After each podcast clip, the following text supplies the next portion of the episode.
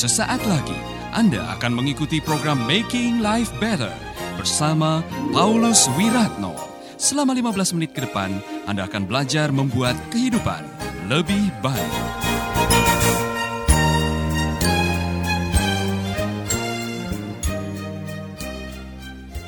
Saudara-saudara, apa yang saya ingin sampaikan berkaitan dengan apa yang baru dibahas oleh polisi, yang baru ditangkap, rumahnya disegel, adalah sebuah situs nikahsiri.com.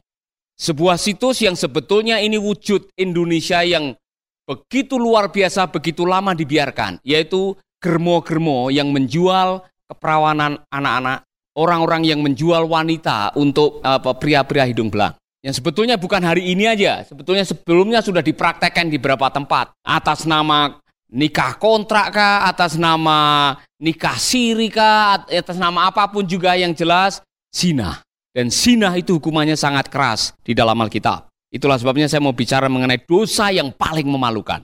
Dosa yang paling memalukan adalah zina. Saudara tahu zina? Berhubungan seks dengan wanita yang bukan pasanganmu. Yang bukan istrimu. Apakah itu wanita yang kau temui di pinggir jalan atau wanita yang kau temui di SPPT atau wanita yang kau temui di kampung sana yang jelas kalau itu bukan istrimu yang sah dan kau melakukan hubungan seks maka itu namanya zina. Mengapa saya membahas ini? Karena saya baru menemukan penelitian seks di luar nikah dampaknya sangat negatif untuk jangka panjang pernikahan. Mari kita membaca Amsal pasal 5. Amsal pasal 5 adalah Amsal pertama yang langsung membahas persoalan, saudara-saudara. Kalau saudara membaca pasal 1, pasal 2, pasal 3, itu secara umum membicarakan betapa pentingnya hikmat, betapa pentingnya firman, betapa pentingnya petunjuk untuk kehidupan. Amsal adalah kebenaran-kebenaran yang ditulis yang sifatnya kekal berlaku kapan saja di mana untuk siapa saja. Itu Amsal. Kebenaran yang sudah teruji bertahun-tahun lamanya. Jadi kalau saudara mengikuti hikmat Tuhan yang digambarkan sebagai uh, feminim, dia wanita, itu adalah sebuah petunjuk yang kalau saudara mengikuti maka semua yang dijanjikan di Amsal 3 akan menjadi berkat bagi kita semua. Umur panjang, dihormati, hidup sehat, hidup berkelimpahan, tidak akan tersesat, hidup bahagia, semua ada di dalam kitab Amsal.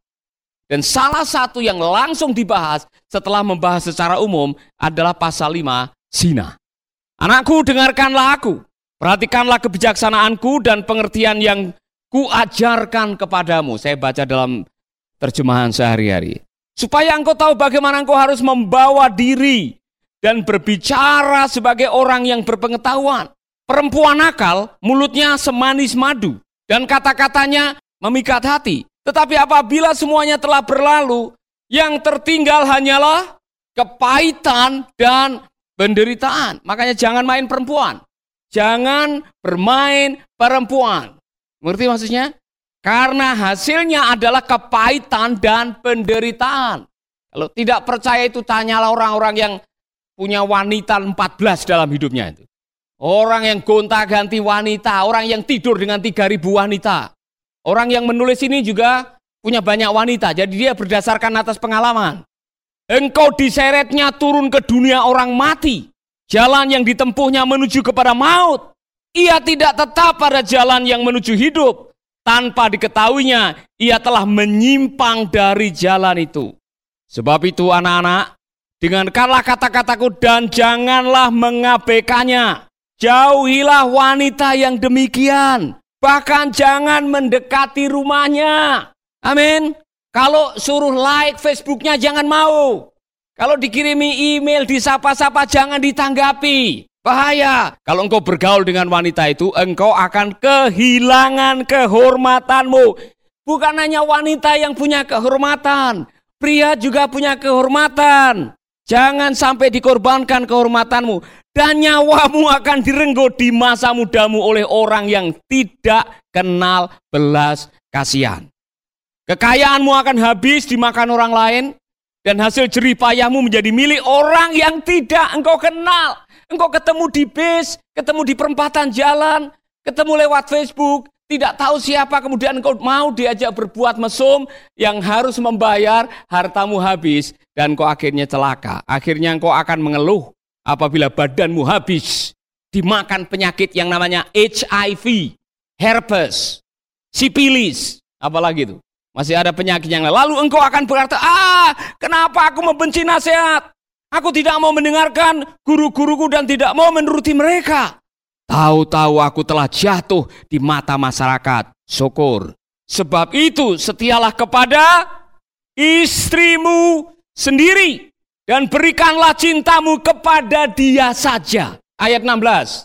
Pria-pria, tidak ada gunanya bagimu mencari kenikmatan pada orang yang bukan istrimu. Nggak ada gunanya. Habiskan uangmu, dapat penyakit, engkau dicemooh di depan masyarakat, anak cucumu akan dapat stigma buruk. Oh bapakmu ya tukang selingkuh ya. Kenikmatan itu khusus untuk engkau dengan istrimu, tidak dengan orang lain. Sebab itu hendaklah engkau berbahagia dengan istrimu sendiri. Carilah kenikmatan pada gadis yang telah kau nikahi, gadis jelita dan lincah seperti kijang. Biarlah kemolekan tubuhnya selalu membuat engkau tergila-gila dan asmaranya memabukkan engkau. Apa gunanya bernafsu kepada wanita lain anakku? Untuk apa menggauli perempuan nakal? Anda masih bersama Paulus Wiratno di Making Life Better.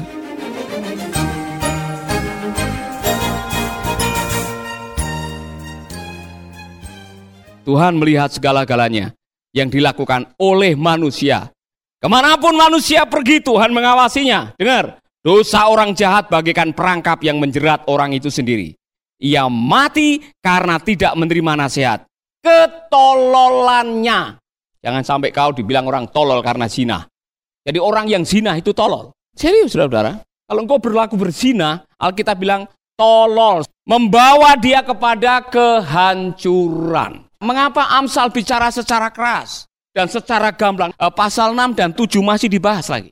Mengapa Alkitab membahas begitu? Karena pernikahan didesain oleh Allah untuk sebuah maksud supaya melahirkan keturunan ilahi.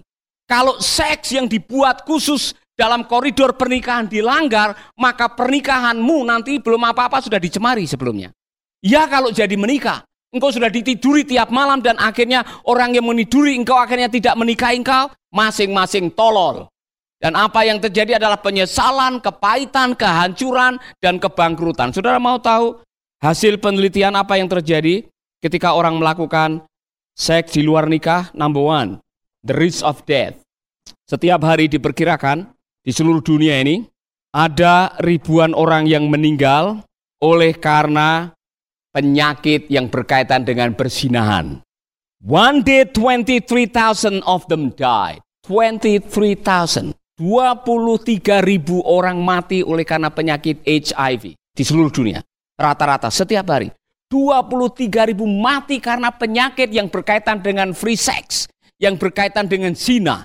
Kenapa mereka bisa seperti itu? Itulah hukum dari Tuhan karena Tuhan menjunjung tinggi yang namanya kesucian seksual. Saudara-saudara yang sudah pernah melakukannya, saudara belajar dari kesalahan yang pernah engkau alami bahwa itu mendatangkan guilt, rasa bersalah yang berkepanjangan. Kalau saudara tidak membereskan, Anda bisa kena kanker dan bisa penyakit-penyakit yang lain. 1 Korintus 6 ayat 18. Saudara-saudara, jauhkanlah dirimu dari percabulan. Karena dosa percabulan, dosa yang berhubungan dengan cabul, seks dan sebagainya, itu terjadi pada dirimu sendiri. Engkau sedang mengotori dirimu sendiri. Engkau sedang melukai dirimu sendiri. Oh, tapi Pak ini enak. Enak secara badani, tapi tidak enak secara jiwani. Karena sebentar lagi engkau akan menderita sebuah penyakit yang namanya rasa bersalah. Dan kalau itu dibiarkan terlalu lama, saudara akan menderita. Harus minta ampun kepada Tuhan. Kalau tidak engkau akan stres, engkau akan menderita sesuatu yang sangat serius dalam hidup saudara. Jaga kesucian pernikahan saudara. Jadilah pria satu lubang.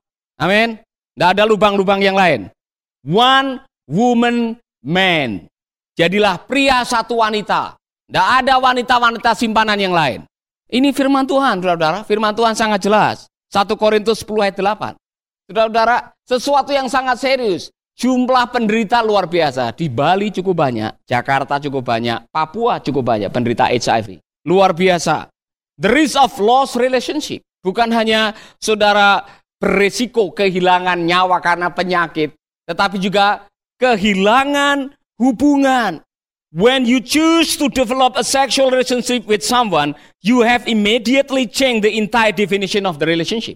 Ketika saudara belum apa-apa, baru pacaran sudah mau diajak hubungan seks, saudara sudah mengubah makna sebuah pacaran.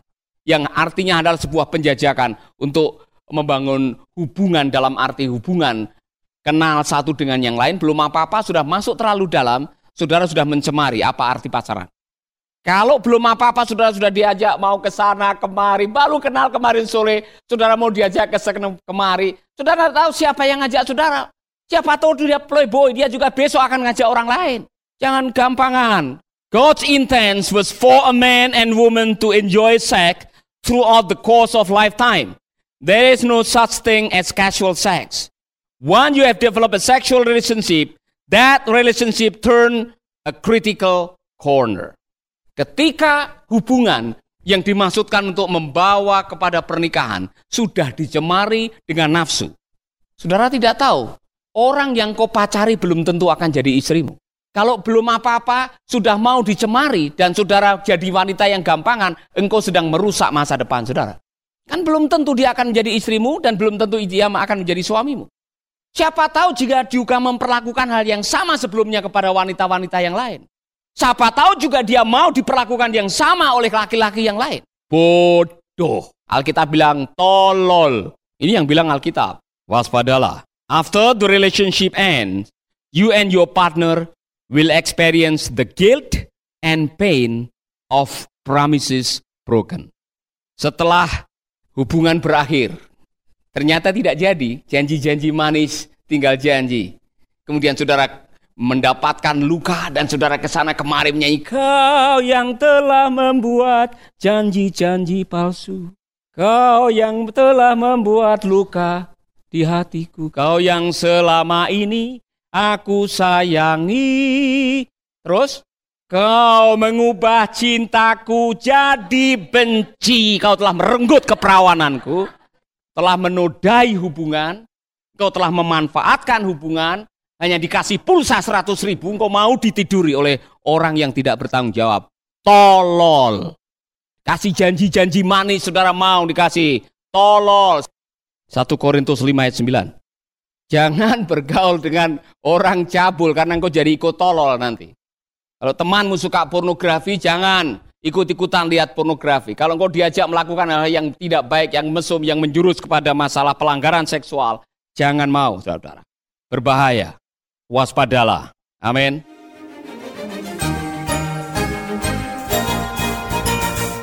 Baru saja Anda mendengarkan Making Life Better bersama Paulus Wiratno. Jika Anda diberkati, kirimkan kesaksian Anda ke Radio Dian Mandiri Jalan Intan LC2 Gang 4 Nomor 1 Denpasar, Bali. Kunjungi website kami di www.pauluswiratno.org, Facebook Paulus Wiratno. Hubungi kami di 081338665500. Sekali lagi 081338665500. Terima kasih, Tuhan memberkati. Sahabat, Anda baru saja mengikuti program Making Life Better bersama Paulus Wiratno. Terima kasih atas kebersamaan Anda. Tuhan memberkati.